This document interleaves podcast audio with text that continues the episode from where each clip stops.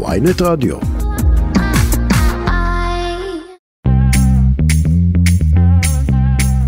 שלום לכם, אתם מאזינים לכסף חדש, הפודקאסט הכלכלי של ynet. יום ראשון, 21 במאי, אני רועי כץ, ואנחנו בתחילתו של שבוע כלכלי משמעותי במיוחד. תקציב המדינה וחוק ההסדרים מגיעים לישורת האחרונה, ככל הנראה יאושרו השבוע בכנסת. מחר, יום שני, בנק ישראל יעלה כנראה שוב את הריבית. נוטלי המשכנתאות יבכו עוד יותר, בבנקים יספרו את הכסף, וישלחו בונבוניירות לנגיד אמיר ירון. ובסוף השבוע הזה נאכל עוגות גבינה בערב שבועות, נחשוב טוב טוב איך חלבו מכולנו יותר מ-12 מיליארד שקלים כספים קואליציוניים, כספי מיסים שלנו, שמי יודע לאן הלכו ומה התועלת הכלכלית שלהם, אם בכלל. כסף חדש, עורך את הפרק יאיר חסון, סתיו בצללי הוא על הביצוע הטכני. בפרק היום נשוחח עם דוקטור דודו לגזיאל מהמחלקה לכלכלה באוניברסיטת בן גוריון בנגב על מכתב אזהרה נוסף עליו חתומים כ-250 כלכלנים. בהם בכירים בבנק ישראל ובמשרד האוצר לשעבר, שרובם התריעו גם בשני מכתבים קודמים מהשפעות המהפכה המשפטית, הפעם הם מזהירים במכתב מפני הכספים הקואליציוניים לחרדים שהידרדרו את כלכלת ישראל. המערכת איכשהו מנסה ללכוד את האנשים באיזושהי מלכות עוני. לשמר את כוחה. בדיוק, זה מערכת שהיא משמרת את כוחה בצורה פוליטית. עוד בפוד, אחרי הזינוק במדד שבוע שעבר, בכמה יעלו מחר, יום שני, בבנק ישראל את הריבית בניסיון לעצור את האינפלציה, אנחנו נשאל את פרופסור אשר בלס, שהיה כלכלן ראשי בבנק ישראל, האם כלי העלאת הריבית מתחיל לאבד רלוונטיות. אם המדיניות הפיסקלית הייתה טובה יותר, אז יכול להיות שהנגיד היה, יכול היה לפעול אה, בצורה אחרת. לקראת סוף הפרק שלנו, בעשרות אלפי בתים בישראל מכינים הורים את הארנק לקראת חגיגות הפרום בתיכונים. פעם ראינו את זה רק בסרטי נוער בהוליווד. היום שמלות הערב והחליפות, הלימוזינות, גני האירועים, האיפור והצלמים הפכו לאירוע חובה שנראה מעולה באינסטגרם של התיכוניסטים, אבל עולה הון להורים.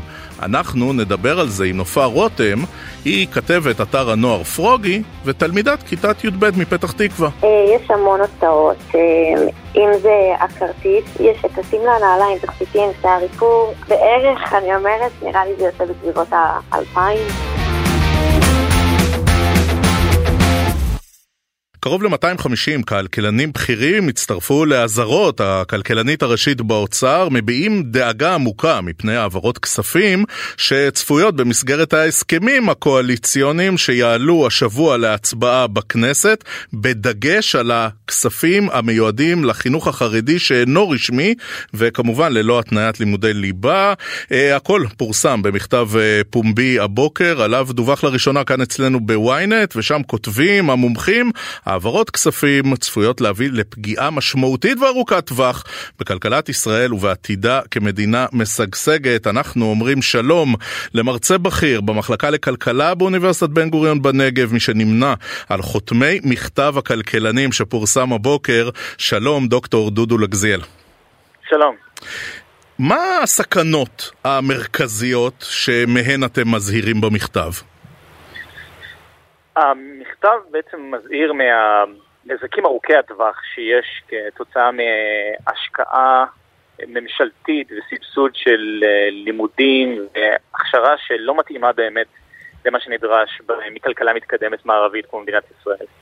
זאת אומרת, כיום בתקציב הנוכחי הממשלה מייעדת סכומים אדירים למסגרות חינוכיות שגם אין עליהן פיקוח ובנוסף לזה, אפילו אם היה עליהן פיקוח, הן לא באמת מכשירות את מה שאנחנו צריכים מדור העתיד. בסופו של דבר, יש הרבה מאוד ילדים שיקבלו חינוך שלא ייתן להם את הכלים המתאימים להצליח ולפרוח בכלכלה כמו שכלכלת ישראל היא כיום. אני רגע לוקח את זה מהדיון הכלכלי אה, גרדה למשהו שנוגע קצת בפוליטיקה. אתה יודע, כספים קואליציוניים זה לא דבר חדש, והכוח של המפלגות החרדיות גם הוא לא חדש, וכשאנחנו רואים גם מגמות אה, דמוגרפיות, אולי זה הכיוון. אליו הולכת מדינת ישראל, בדרך לרוב חרדי, והם רוצים לקבוע את החינוך של הילדים שלהם. דבר ראשון, צריך, צריך להפריד בין היעדים, זאת אומרת יכול בהחלט להיות, כספים קואליציוניים הם לא דבר חדש, זה אנחנו יודעים, וציינת בצורה נכונה שגם הכוח הפוליטי קיים כבר הרבה זמן. אבל מדינת ישראל צריכה להחליט לאיזה כיוון היא רוצה ללכת.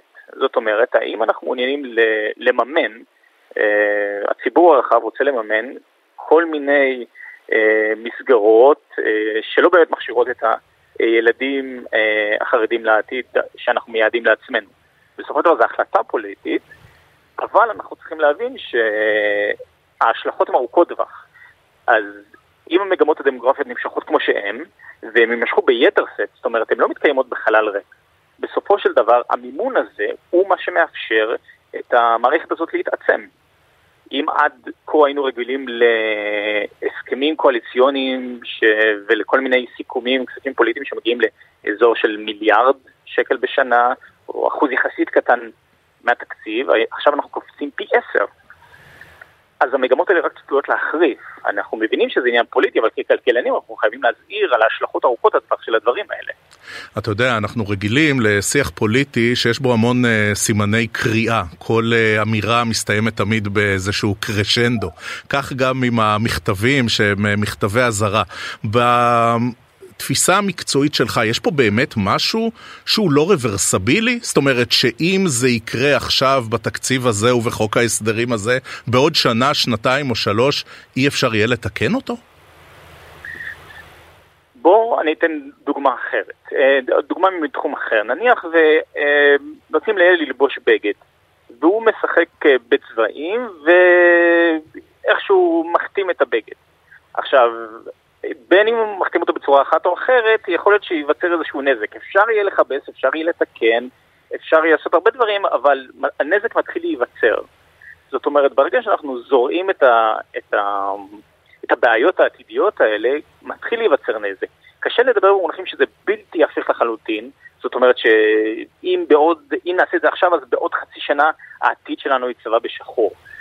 אבל אם אנחנו הולכים בכל הכוח ואנחנו לא מצליחים לבלום חלק מהאפקטים האלה, בסופו של דבר המחלה, הבעיות האלה יפלו, פשוט יחמירו. זאת אומרת, ככל אנחנו מנציחים מצוקה ואנחנו מנציחים אה, סבסוד ועוני לאורך זמן. ככל שזה יימשך, ובאמת אם בעוד שנתיים, שלוש, ארבע, אנחנו לא נהפוך את הדברים האלה, בין אם לא נעשה את זה היום, לא בטוח שאפשר יהיה לתקן. זאת אומרת, במידה מסוימת של נזק כבר מתרחשת. אז המדינה לא תתמוטט, אבל גם כשמסתכלים על אה, דוח, אה, בין אם זה הכלכלנית הנדרש באוצר או בנק ישראל, אנחנו מבינים שעם הזמן, אפילו אם לא נגיע לרמה שהנזק הוא ב-100%, גם 50% נזק זה מאוד קשה. כן. כשאנחנו מסתכלים על מה שמתרחש במגזר החרדי, יש הרבה דברים שהם מעל לרדאר ויש הרבה דברים שהם מתחת לרדאר. אנחנו כן רואים יותר אה, חרדים שמצטרפים לאקדמיה והולכים למקצועות חופשיים, אפילו במספרים קטנים הולכים להייטק, אנחנו רואים את זה גם בתעסוקה של נשים חרדיות. עד כמה מצליחים גם במחקר הכלכלי לעשות אה, הפרדה בין ההתבטאויות של המנהיגות החרדית ושל הפוליטיקאים החרדים לבין אה, מגמות אחרות שאנחנו רואים אותן גם בכלכלה היומיומית בישראל? שאלה נהדרת.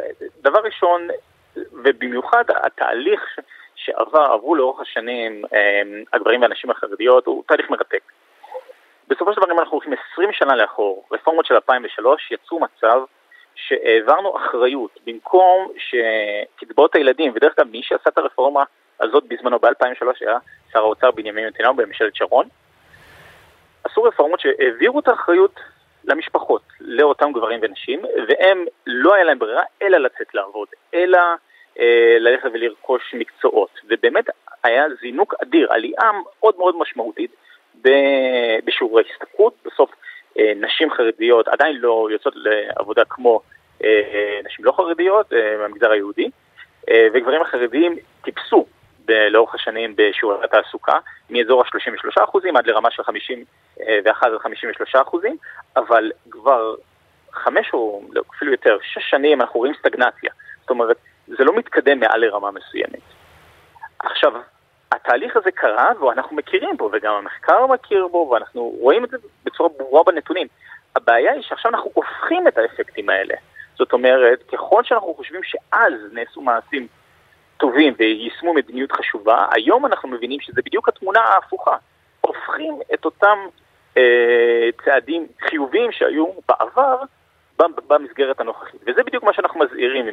כן, אנחנו יכולים להגיד בצורה ברורה וחד משמעית שפעם נעשו מהלכים טובים שהעבירו אחריות לציבור וזה גרם לזה שהכלכלה כן התפתחה, היום שעושים מהלכים בזמן אמת, מהלכים שפשוט מגלגלים את הגלגל הזה לאחור.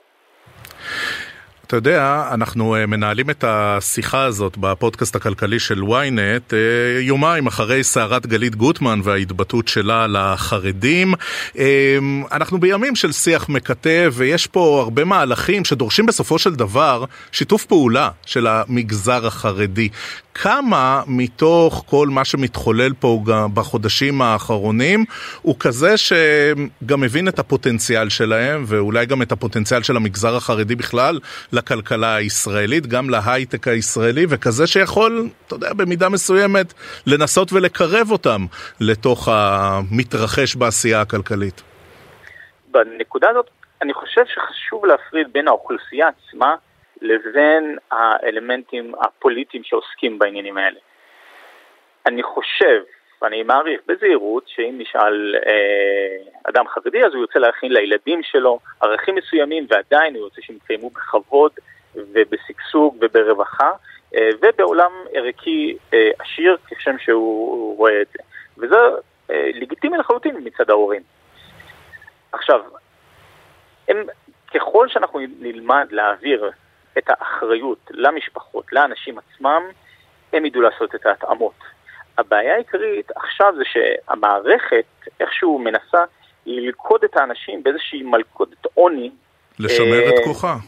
בדיוק, זו מערכת שהיא משמרת את כוחה בצורה פוליטית. בסוף אני אתן להם מעט כלים היום, והם יהיו חייבים את התמיכה שלי בעתיד, וזה מאוד ציני. זאת אומרת, זאת עמדה צינית, ואני חושב שהיא בעיקר מזיקה לאנשים עצמם. אישית, באופן אישי, זה לא המחקר, אבל אני חושב שהאוכלוסייה תדע להתאים את עצמה. הם לא, אף אחד לא רוצה שהילדים שלו יהיה להם אמצעים בחיים בכלל. אפשר ללמוד תורה ואפשר uh, לקיים אורח חיים רוחני מלא במקביל לעבודה והשתכרות עצמית. כן, הביטו, מיליוני חרדים עושים את זה מחוץ לגבולות ישראל ובהצלחה יתרה. דוקטור. אה, דודו לגזיאל, מרצה בכיר במחלקה לכלכלה באוניברסיטת בן גוריון בנגב, ומי שנמנה על חותמי מכתב הכלכלנים ממש מהבוקר. דוקטור, תודה רבה על הדברים. תודה לך. תודה רבה. תודה. כסף חדש כסף חדש. מחר, אחר הצהריים, יום שני, צפוי בנק ישראל להודיע על העלאת ריבית נוספת במשק, כנראה סדר גודל בר... של רבע אחוז, העלאה עשירית ברציפות. אה, לצד כל אלה, אה, השבוע וגם למחרת החג ייכנסו הרבה מאוד התייקרויות נוספות של מאות מוצרי מזון, היגיינה וקוסמטיקה, וזה אה, כשהאינפלציה בישראל מרימה ראש באופן מדאיג בחודש אפריל עם עלייה גבוהה במיוחד של 0.8%. אנחנו רוצים אה, לשוחח על אה, החלטת הריבית הצפויה עם מי שהיה כלכלן אה, ראשי בבנק ישראל, היום מרצה לכלכלה במכללה האקדמית אשקלון. שלום לפרופסור אשר בלס. שלום לך ולמאזינים. אדוני, ציינתי, זו העלאה עשירית ברציפות של הוועדה המוניטרית של בנק ישראל, והאם יכול להיות שכלי הריבית של נגיד בנק ישראל מתחיל לאבד מכוחו כמכשיר לעצירת אינפלציה בישראל? אני לא בטוח, אנחנו לא יכולים אה, לדעת בוודאות מה היה קורה אילולי העלאת הריבית, אבל סביר מאוד להניח שללא העלאות הריבית האינפלציה הייתה הרבה יותר גבוהה ממה שהיא בפועל, ואנחנו לא בסוף הדרך כעת. ובכל זאת, אה, אנחנו מסתכלים על הנגיד שעומד, אתה יודע, אה, תקופות מסוימות כמעט לבד, כי הרי היו פה בחירות ולא הייתה פה ממשלה, ועכשיו כשיש ממשלה אז המדיניות הפיסקלית היא, נקרא לזה, מאוד אה, מרחיבה, הוא עומד כמעט בודד במאבק הזה. היא הנותנת, אם המדיניות הפיסקלית הייתה טובה יותר, אז יכול להיות שהנגיד היה יכול להיות אה, אה, הוא יכול היה לפעול אה, בצורה אחרת, אבל אחת כמה וכמה כשהמדיניות הפיסקלית היא בלשון המעטה לא אופטימלית, המדיניות המוניטרית צריכה בעצם לשאת במשקל לבדה. עד כמה נגיד בנק ישראל, מניסיונך וגם חברי הוועדה המוניטרית, עד כמה הם... אתה יודע, עושים, עושים בכלל את מערכת השיקולים הזו, או שמנסים בכל כוחם לדחוף את השד של האינפלציה חזרה לבקבוק, הם מסתכלים על המדיניות הממשלתית, הם אומרים לעצמם, רגע, רגע, הותירו אותנו פה לבד ואנחנו חייבים להמשיך?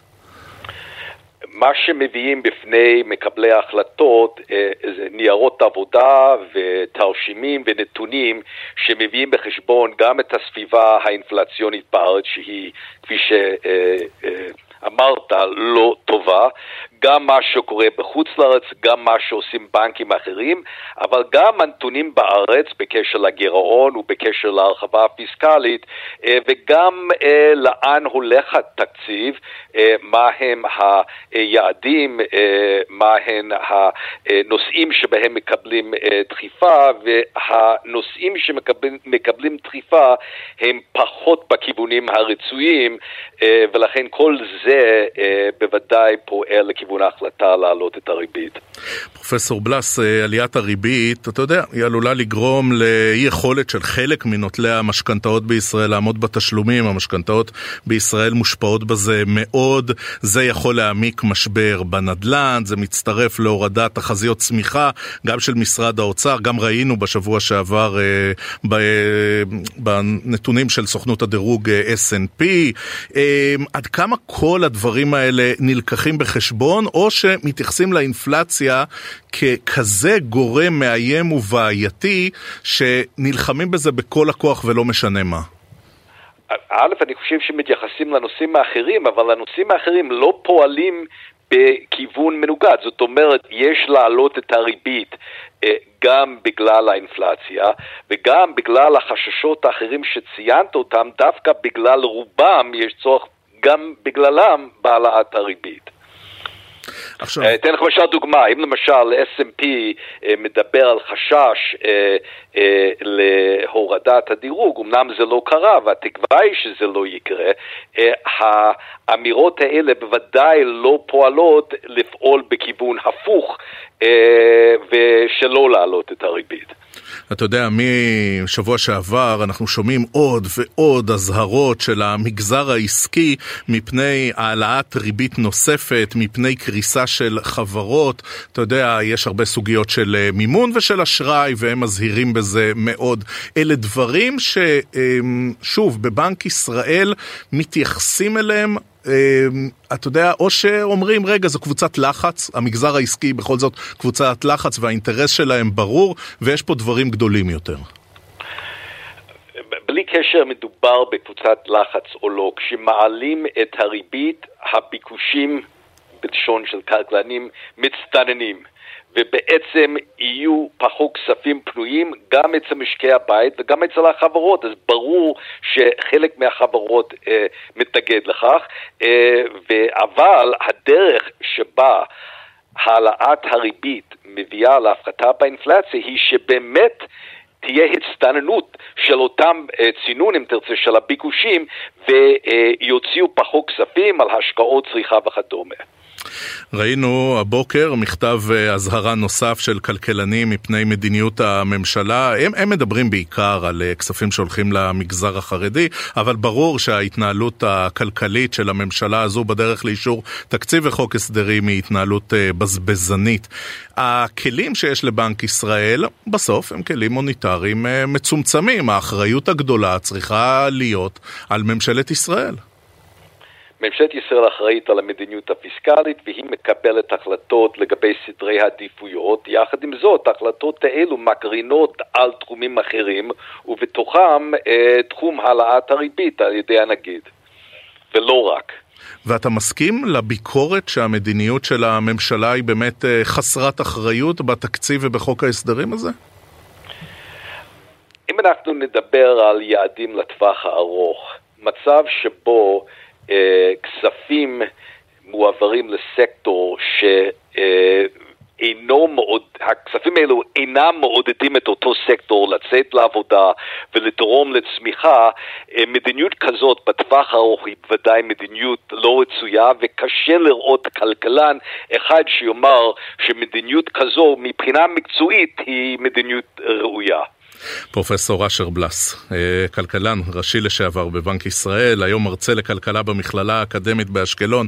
תודה אדוני, תודה פרופסור על הדברים. תודה לכם. כסף חדש אנחנו עם העניין האחרון. בשנים האחרונות מסיבות הפרום שיובאו מאמריקה צוברות תאוצה גם אצלנו בישראל. מדובר למי שלא יודע על נשף יוקרתי, סוף שנה, בתיכונים. זה כולל שמלות וחליפות ולימוזינות וצלמים והכל הכל גם חייב להיראות מעולה באינסטגרם. אנחנו רוצים ללמוד על הדבר הזה יותר וגם על המחירים של כל הצ'ופרים האלה. אומרים שלום. כתבת אתר הנוער פרוגי, תלמידת כיתה י"ב, שלום נופר רותם. שלום. שלומך? אני בסדר. מתכוננת לפרום? כן, כן, מאוד כבר. ספרי, ספרי, איך, איך, איך מתכוננים? מה כוללות ההכנות? אמ, כמובן, דבר ראשון יש את השמלה, שזה הלחץ הכי גדול. גם אה, צריכה להיות מיוחדת, וגם אה, לחפש אותה בתקופת הבגרויות, וגם אה, כמובן המחיר. אמ, אה, אני אישית אה, מאוד חשוב לי לא לבזבז יותר מדי, למרות שזה אירוע שמאוד חשוב לי כבר כאילו מגיל קטן. Mm-hmm. זה קשה, זה קשה. אה, תגידי, אה, על, על כמה אנחנו מדברים פה מבחינת אה, הוצאה כספית? כי יש פה, יש פה הרבה דברים, זאת אומרת, זה האירוע עצמו, לפעמים אתם מממנים אותו ולפעמים ההורים, והזכרת את השמלות ואת האיפור ואת השיער וחליפות לבנים, כמה כסף זה עולה? יש המון הוצאות, אם זה הכרטיס, שהוא בדרך כלל בסביבות ה... 350 ל-500 שקלים. Mm-hmm. יש אה, את השמלה, נעליים, תכשיטים, שיער איפור. אני בערך, אני אומרת, נראה לי זה יוצא בסביבות ה-2,000. אוקיי, okay, אנחנו כבר uh, בסדר גודל של 2,500 שקל, וגם uh, לפעמים רוצים להגיע בסטייל, נכון? יש כל מיני לימוזינות ועניינים. נכון, הלימוזינות ובכלל אה, צריך להתארגן לזה מראש, אה, זה בערך, לפי מה שבדקנו כרגע, אה, בין 1,500 ל-2,500 שקלים, לבערך שבעה ילדים. או, אוקיי, זה לפחות אפשר לחלק בין כמה. תגידי, מי משלם? זה באמת הכל הכל ההורים, או שלפעמים כשפונים להורים ומדברים איתם אז הם אומרים אולי תעבדו קצת ותוציאו את זה מהכסף שלכם? אמ, אני חושבת שזה מגיע לסכומים שכבר אה, פחות נעים לבקש הכל מההורים, למרות שכן יש, אה, כאילו ההורים מבינים את סדר הגודל ואת האירוע וחשוב להם גם להיות חלק מזה. אמ, אני אישית פחות נעים לי לקחת הכל מההורים, אז כן עבדתי השנה גם במיוחד בשביל זה. עכשיו, יש, אה, אני מתאר לעצמי, בכל אה, בית ספר, בכל שכבה, בכל כיתה, אמ, ילדים שמתקשים קצת לממן אה, כל כך הרבה כסף, ובאמת מדובר פה באלפי שקלים לערב אחד. מה... מה עושים? מדברים על זה בכלל? עוסקים בזה? נכון. אז אצלנו, ואני מניחה שגם בעוד הרבה מקומות אחרים, ההנהגת הורים לקחה חלק עם מועצת התלמידים של שכבת י"ב. אה, בין אם זה עם המפיק וכל הפקת הפרום. וכשהגיע עניין אה, קניית הכרטיסים, הנהגת ההורים ישר שלחה קבוצה לכל ההורים, שאם יש אה, קשיים כלכליים, ישר לפנות אליהם והעניין טופל. Mm. כשאת אומרת אצלנו, איפה זה בארץ? אני גרה בפתח תקווה. Mm. עכשיו, אה, זה כבר, את יודעת, בהתחלה תמיד אמרו שהמסיבות האלה זה רק של כל מיני יישובי יוקרה וכל מיני, אה, את יודעת, כפר שמריהו, סביון וכאלה. עכשיו זה, זה די בכל הארץ, נכון עופר? אה, נכון, זה, עבר, זה הפך לעניין שהוא כבר די נורמטיבי. ילדים בכל התיכון, אני חושבת שכבר מחכים לזה כאירוע שהוא קבוע ורגיל. וכל שנה לדעתי אפילו צובר יותר תאוצה, יותר הכנות, יותר הוצאות. וכמה כמה חשוב שזה גם אה, ייראה שופוני, את יודעת, באינסטגרם, מול בתי ספר אחרים. יצא לנו אה, לראות בתחקיר לאייטם הזה, שבחלק מבתי הספר אה, ממש רחפנים ליוו את המכוניות שמגיעות לפראם, וזה נראה תחרות של ממש בין מוסדות החינוך. אה, נכון, זה ממש אה, חלק מהעניין, העניין של אה, להראות שזה הכי טוב, בין אם... אתה עצמך, בין עם הבית ספר, בין עם השכבה. אה, זה הופך כן לעניין של איזושהי תחרות, וזה גם אה, בעייתי, כי ילדים מנסים להיות יותר מיוחדים ומתחילים להוציא יותר, ואז זה שוב פעם נהיה בעייתי מבחינת ההוצאות הכלכליות, שילדים לא כל כך מצליחים להסתדר עם זה. נופר, מה הדבר הכי מופרע ששמעת שילדים אחרים הוציאו עליו כסף? אני שמעתי על מישהי שקנתה שמלה במעל 3,000 שקל. שבעיניי זה לערב אחד ועוד רק אה, לפרום, עדיף ליהנות מהערב עצמו, לדעתי. נופר רותם, כתבת אתר הנוער פרוגי, תלמידת כיתה, כיתה י"ב מפתח תקווה, תודה, תודה שעזרת לנו להבין, תודה רבה. בשמחה, תודה לכם. עד כאן כסף חדש, הפודקאסט הכלכלי של ynet. נגיד תודה ליאיר חסון שערך את הפרק, סתיו בצללי היה לביצוע הטכני. מזכירים לכם, כל הפרקים ממתינים לכם במתחם ynet רדיו ובכל אפליקציות הפודקאסטים המובילות. לא לשכוח, דרגו אותנו וגם תלחצו עוקב. אני רועי כץ, ושיהיה לכם המון המון כסף חדש.